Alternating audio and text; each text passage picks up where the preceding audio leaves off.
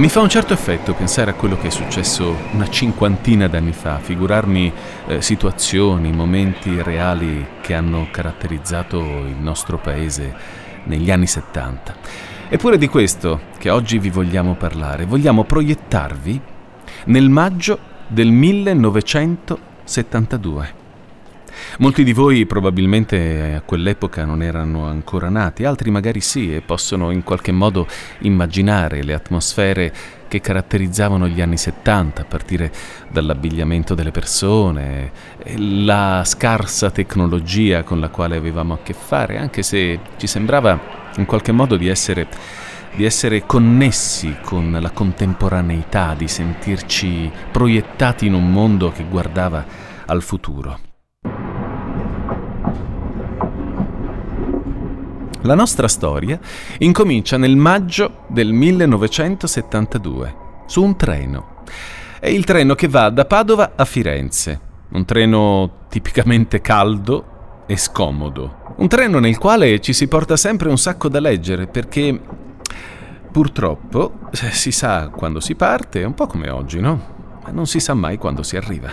Il tempo su un treno non passa mai. Un ragazzo di 21 anni è su quel treno e fa un po' avanti e indietro con Firenze, dove studia. Da Padova a Firenze non è una cosa normale in quegli anni. Eh, per un giovane di quell'età lasciare la famiglia, vivere da fuori sede in un'altra città, oggi è assolutamente normale. Ma negli anni 70 era un bel sacrificio. Sapete com'è? Quando la passione per quello che ti piace inizia a divorarti e allora i sacrifici diventano possibili. La vita assume un senso solo se ti dedichi anima e corpo a quello che ti piace. Ecco, è proprio il caso del nostro ragazzo che, nato a Ferrara, si ritrova a vivere a Padova e a studiare a Firenze. Comodo, no? In una stazione, l'edicola è l'equivalente di oggi di Google. Dove vuoi andare adesso? Tra la gente che raccatta quotidiani, albi di fumetti, romanzi rosa o gialli. Ci sono quelli che si gettano nel reparto dei periodici specializzati. C'è di tutto. Il nostro giovane rovista in quell'area, abbastanza ristretta per la verità, dedicata alle riviste di architettura. Saranno due o tre in tutto. Ce n'è una che attrae la sua attenzione ha un titolo poco altisonante. Oggi nessuno chiamerebbe così una rivista di arredamento. Si chiama Casa Bella. E no, e non è nemmeno una rivista di arredamento. Per di più, su quella copertina c'è un disegno quasi surrealista fatto a mano. Niente che abbia a che vedere con strutture, forme, architetture come siamo abituati a conoscerle noi. Casa Bella è una rivista di architettura. E così questo ragazzo con la rivista sotto il braccio se ne va al binario dove sta per partire il suo treno che va da Padova a Firenze. Se la leggerà in carrozza e se poi si annoierà ci sono sempre i libroni a fargli da compagnia, no? Questa è la storia di come può cambiarti la vita un incontro con un'altra persona fatto attraverso un oggetto di carta di come il destino o la volontà, che per noi sono la stessa cosa, questa persona te la faccia incontrare, dimostrandoti che le tue idee erano giuste e che la tua visione del mondo poteva essere condivisa con qualcuno. Che in fondo non siamo soli, se solo sappiamo riconoscere quello che ci somiglia. Occhi bene aperti e orecchie sintonizzate. Inizia un nuovo episodio di Destini incrociati. Gli incontri che cambiano la vita.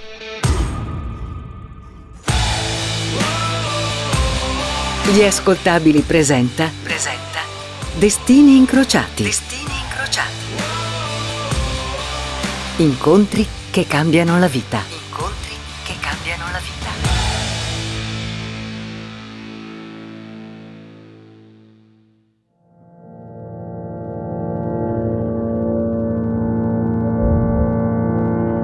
Zattere per l'ascolto di musica da camera partono dalle sorgenti del fiume Tocantins, in piena giungla, e arrivano fino al mare. Durante la fermata sulle sponde, chi vuole può cambiare zattere, o se vuole può anche restare a terra, a cogliere funghi o frutti che crescono nelle vicinanze, anche osservare l'uccello del paradiso, policromo fenomeno celeste, nuvola di piume o cuscino volante. E allora che ne dite? Curioso, vero? Quella che avete ascoltato è la descrizione delle illustrazioni sull'articolo di Casabella letta dal nostro giovane studente. Ma Casabella non era forse una rivista di architettura? Ne abbiamo parlato, no? Qui sembra piuttosto la descrizione di un viaggio, un viaggio decisamente surreale.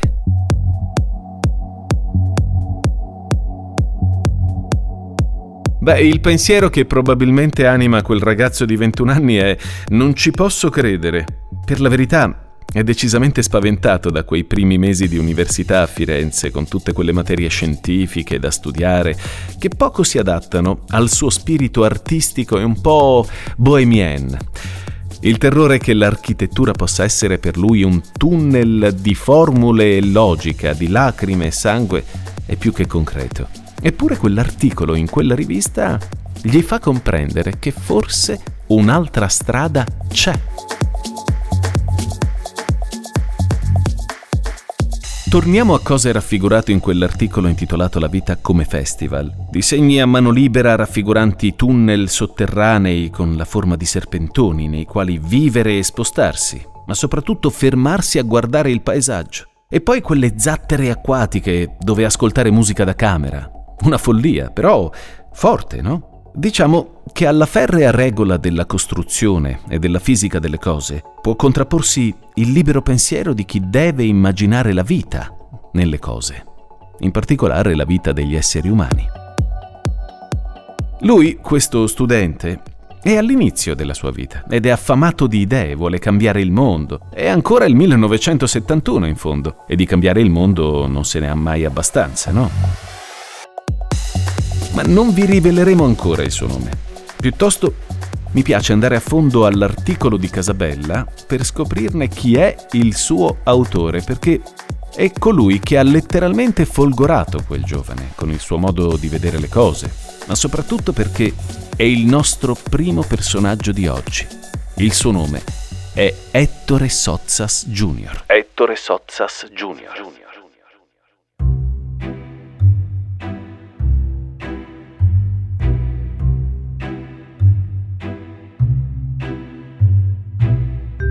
Beh, hai detto niente. Si tratta di un mito, di un personaggio iconico che ha fatto della sua vita un manifesto. Un'esistenza segnata da quel JR alla fine del nome che esprime un legame profondo, quello con suo padre, da figlio unico. Ettore Sozzas Senior era anche lui un architetto. Guarda un po'. Beh, nascere a Innsbruck nel 1917 è piuttosto complicato, considerato che siamo nel bel mezzo della Prima Guerra Mondiale in una zona dell'impero molto vicina al fronte. Di madre austriaca e di padre italiano, Ettore, forse proprio per questo, rappresenta l'emblema dell'inutilità di una guerra che ha mietuto troppe vittime, ammesso che vi siano guerre utili, naturalmente.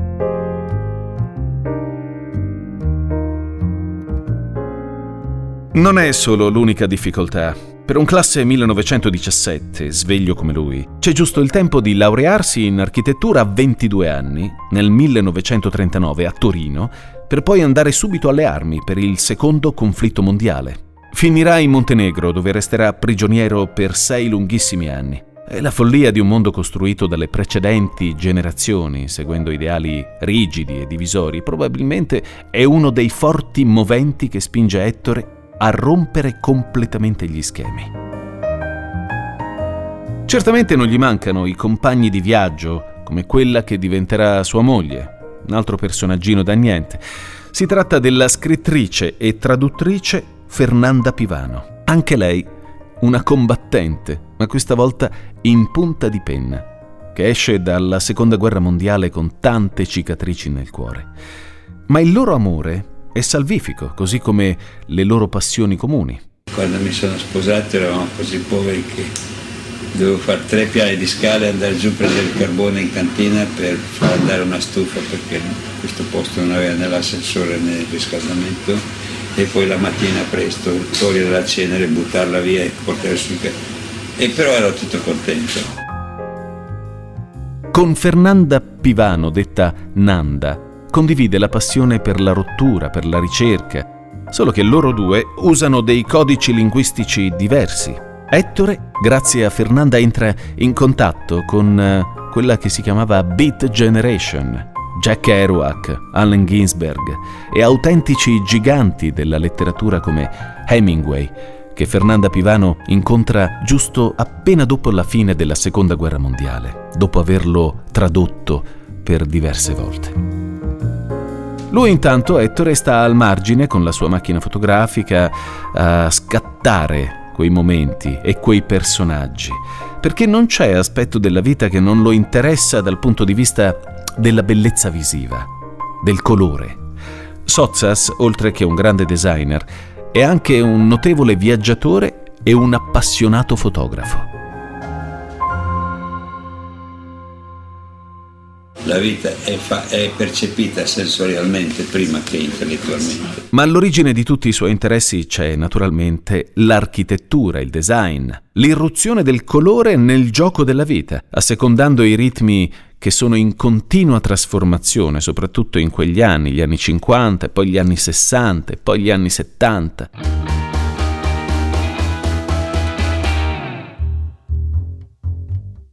La trasformazione di cui parliamo è quella di un boom economico che genera cambiamenti soprattutto nel mondo del lavoro e grazie ai quali Ettore Sozzas entra prepotentemente nel reparto design dell'Olivetti, un'azienda di Ivrea che produce strumenti per l'ufficio e con nuovi prodotti utili, innovativi, ma colorati, sta cambiando il modo di intendere il lavoro.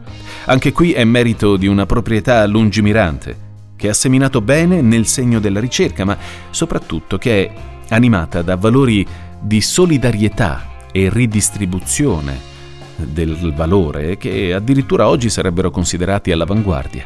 Il che, dite la verità, ci fa pensare che forse siamo andati indietro invece che andare avanti.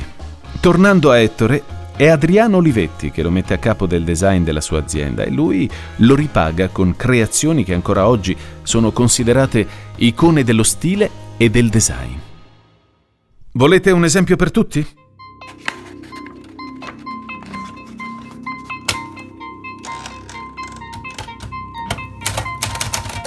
La macchina per scrivere Valentin, fatta per essere trasportata, aperta e messa in funzione in un attimo con una custodia a guscio che la fa sembrare simile a un mangiadischi. La scrittura meccanica, alla base del lavoro di intelletto, e il gioco si intrecciano sorprendentemente. Beh, ci vuole una certa capacità visionaria che va oltre l'immaginabile. Sozzas si occupa di computer quando nessuno immagina dove ci avrebbero potuto portare. Disegna l'Elea 9003, è un coso, un, una specie di armadio, tutto bottoni, senza lo schermo, con il quale vince il compasso d'oro nel 1959. Per chi non sapesse che cos'è il premio del compasso d'oro, diciamo che praticamente è l'Oscar del design. Ora, l'Elea 9003 a chiamarlo computer, beh, ci vuole un po' di coraggio. Diciamo che è un calcolatore evoluto ma la cosa che a noi importa è che Sozzas dà a questo prodotto un'aria giocosa, amichevole, come si dice oggi, user friendly. Eh, ho sempre bisogno di oggetti rituali in un certo senso, che mi permettano di sapere che sto esistendo, che hanno un rapporto con me e io con loro molto profondo e molto dire, necessario, mi aiutano a vivere. E se è vero che mi aiutano a vivere vuol dire che mi mandano una qualche energia in qualche maniera. Questo è Sozzas. Per molti è un artista, ma attenzione che a ripeterlo lui si incazza. Lui è un architetto e dal 1966 fino al 1972 è un interprete della contestazione, proponendo il design come strumento di critica sociale. E poi inizia a lavorare dall'interno interpreta i bisogni del pubblico con la complicità di altri personaggi di rottura, come, facciamo un esempio, milanese, Elio Fiorucci, vi ricordate?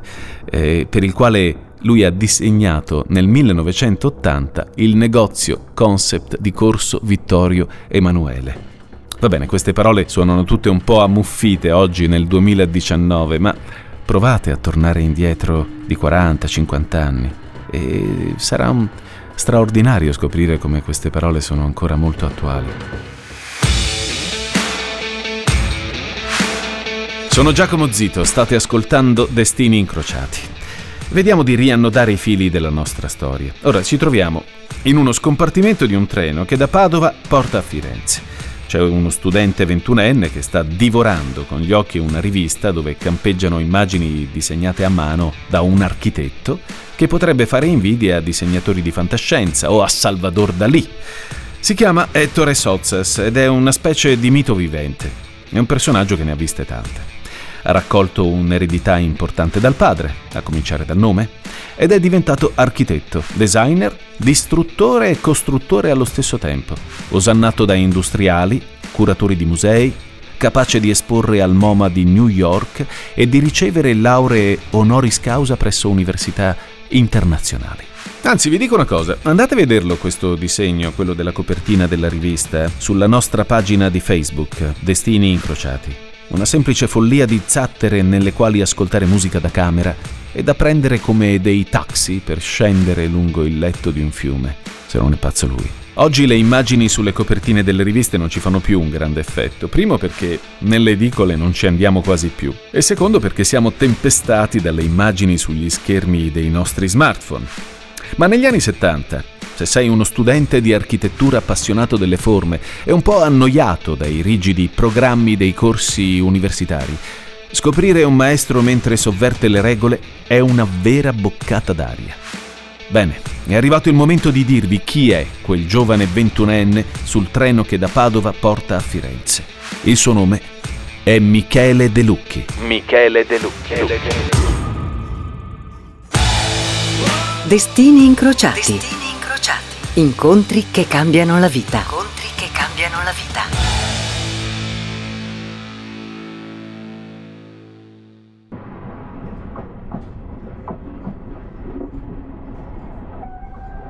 Michele De Lucchi è un ragazzo di Ferrara trapiantato a Padova che sa certamente cosa gli interessa della vita.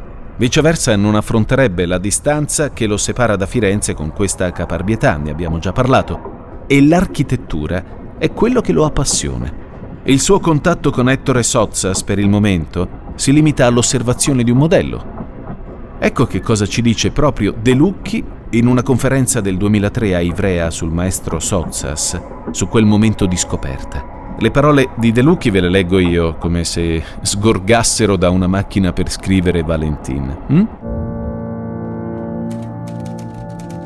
C'erano disegni che facevano vedere un'idea del mondo disegnata, visualizzata, rappresentata, descritta completamente sotto nuove regole completamente sotto una nuova formula di vivere il mondo. Devo dire che quella è stata la mia scoperta di Ettore, ma è stata anche la mia scoperta dell'architettura, del design e della maniera di affrontare questo lavoro, perché Ettore chiaramente a quell'epoca lo vedevo un po' come un mito. Beh, che ne dite? La nostra storia potrebbe fermarsi qui. Chi di noi non è stato particolarmente ispirato da una figura che ha ammirato per quello che fa, che rappresenta, che ne so, un artista sui solchi di un disco, di un vinile? E poi, ma come potrebbe fare quel giovane ragazzo a incontrarlo, questo mostro sacro del design italiano? Ah, impossibile, non succederà mai. Hmm. Ne siamo proprio sicuri?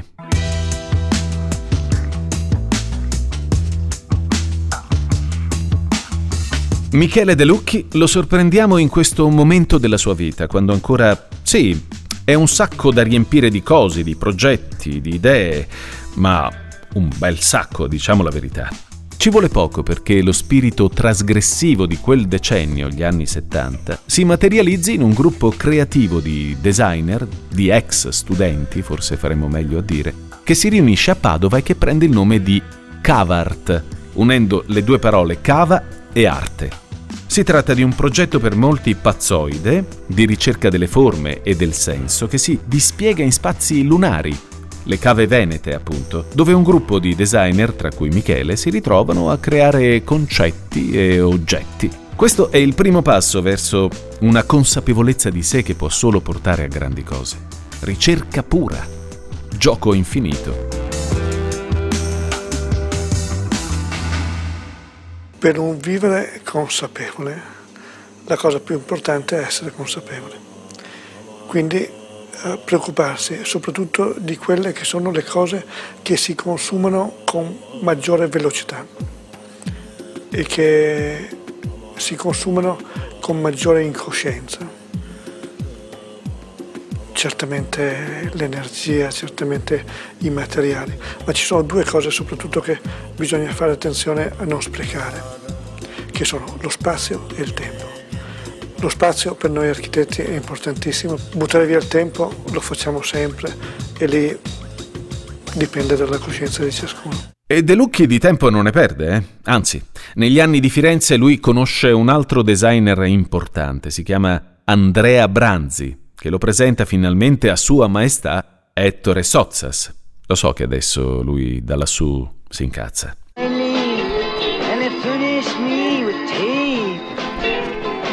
È il 1980 e se il 68 è passato da un pezzo, il fervore per un nuovo decennio che si affaccia all'orizzonte è tanto. Basta poco un po' di colleghi stimati, qualche bottiglia di vino e un disco sul giradischi.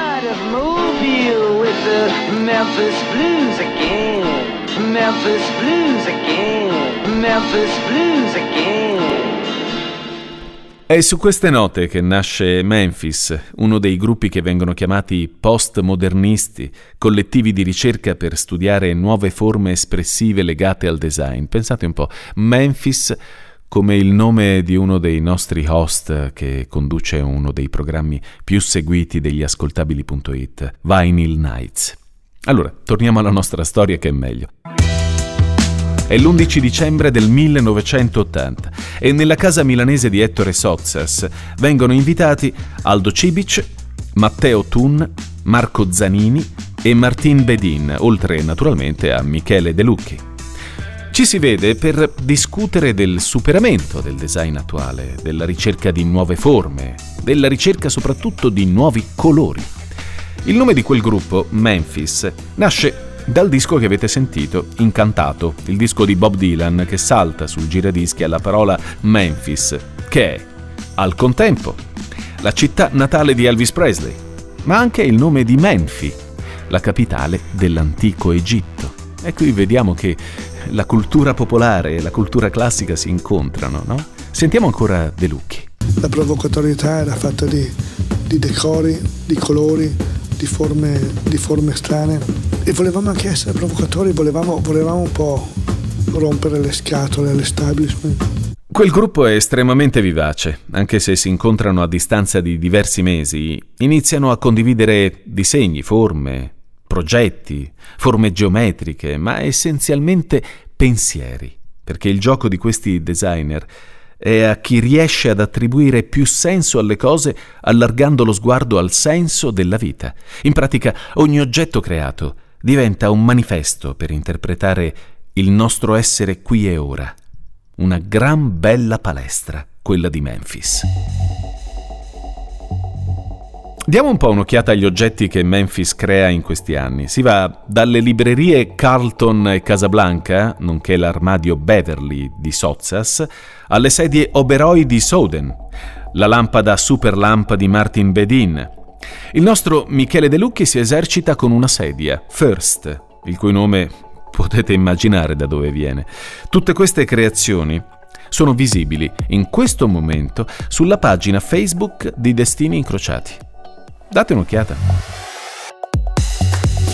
Forme elementari, colore. Diciamo che questa potrebbe essere la lista degli ingredienti del design che De Lucchi assorbe con l'esperienza di Memphis, vicino al maestro Ettore Sozzas, che intanto ha superato i 60 e si porta presso due baffoni spioventi e guasconi che ne accentuano la vocazione alla trasgressione Quanto a De Lucchi, anche per lui il rapporto con Barba e Baffi è stato sempre una costante e ne ha fatto anche un marchio di fabbrica sin dagli anni giovanili. I baffi, mm, un elemento che mi fa venire in mente un romanzo di Emmanuel Carrer che si chiama guarda caso Baffi. Allora, il protagonista, che ne è un fiero espositore, decide di tagliarseli, senza sapere che facendolo cambierà la sua percezione delle cose sulle relazioni e sul mondo. Chissà se ci hanno anche pensato i nostri protagonisti. Beh, ma forse non è il caso di perderci troppo tempo. Se a De Lucchi e Sozzas aggiungiamo pure Carrer, finisce che ci dite che siamo troppo radical chic. Andiamo avanti, torniamo alla nostra storia. Allora, è evidente che l'affinità elettiva tra i due designer è notevole, anche se li separano anagraficamente più di 30 anni. Forse, intravedendone una continuità di pensiero, Sozzas porta De Lucchi a Ivrea, nel magico mondo dell'Olivetti, fino a lasciare più avanti però, nel 1992, al giovane, la guida del design di quell'azienda. Beh, questa palestra ha permesso a De Lucchi di esercitare il rapporto che esiste tra il design e l'industria, tra la vita e il lavoro. Poi c'è un fronte aperto che è il mondo, diciamo, de- degli uffici, del lavorare, eh, dell'aggiornare il mondo del lavoro alle potenzialità che oggi la tecnologia, l'architettura, gli spazi ci danno. Ed è, ed è, molto interessante perché l'ufficio è molto più al centro della vita che non la casa oggi. La casa di per sé è un po' più stereotipata.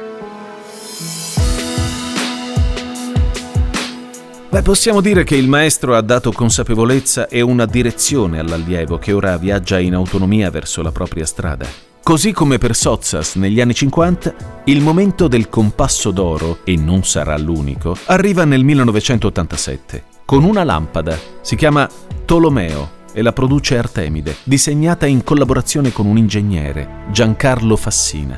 Se vivi a Milano e dirigi uno studio che ha delle pretese di qualsiasi tipo, giuridiche, artistiche, commerciali, e non ti sei mai imbattuto in una Tolomeo, beh, è il caso di farsi qualche domanda o di licenziare il tuo arredatore d'interni. La Tolomeo diventa la lampada imprescindibile di ogni scrivania che si rispetti, l'oggetto più utilizzato dagli stylist per impreziosire i set cinematografici in tutto il mondo. Allora, vi faccio degli esempi.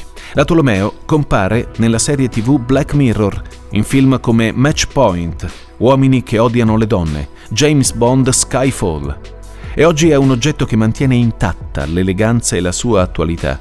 Sempre sulla nostra pagina Facebook andatevi a vedere le immagini della Tolomeo nel cinema. Mm?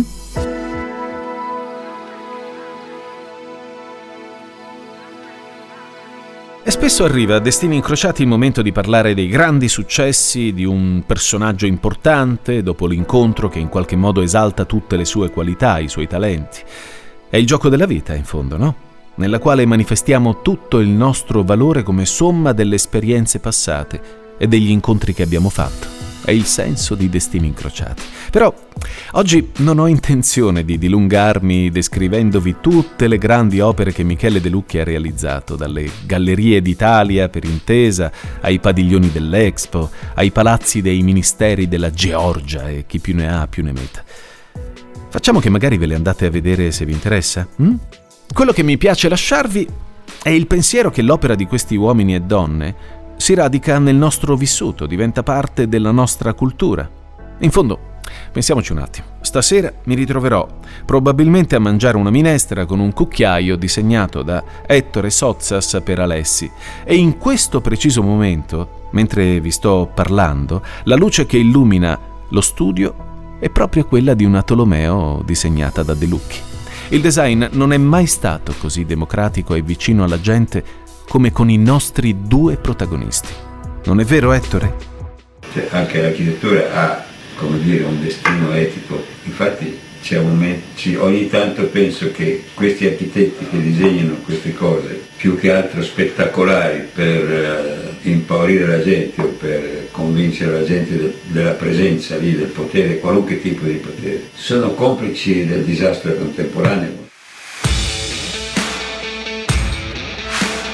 Termina qui la nostra puntata di Destini Incrociati, gli incontri che cambiano la vita. Come vi ho detto, tutte le fotografie degli oggetti di cui abbiamo parlato le trovate sulla nostra pagina Facebook Destini Incrociati, alla quale vi chiediamo di mettere un mi piace. Grazie a voi che ci seguite da questo mondo digitale e vi invito a mettere una valutazione 5 stelle su iTunes, Spotify e a sostenerci sui social.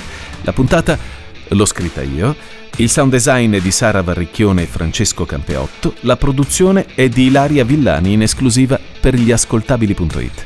Sono Giacomo Zito e ci sentiamo alla prossima.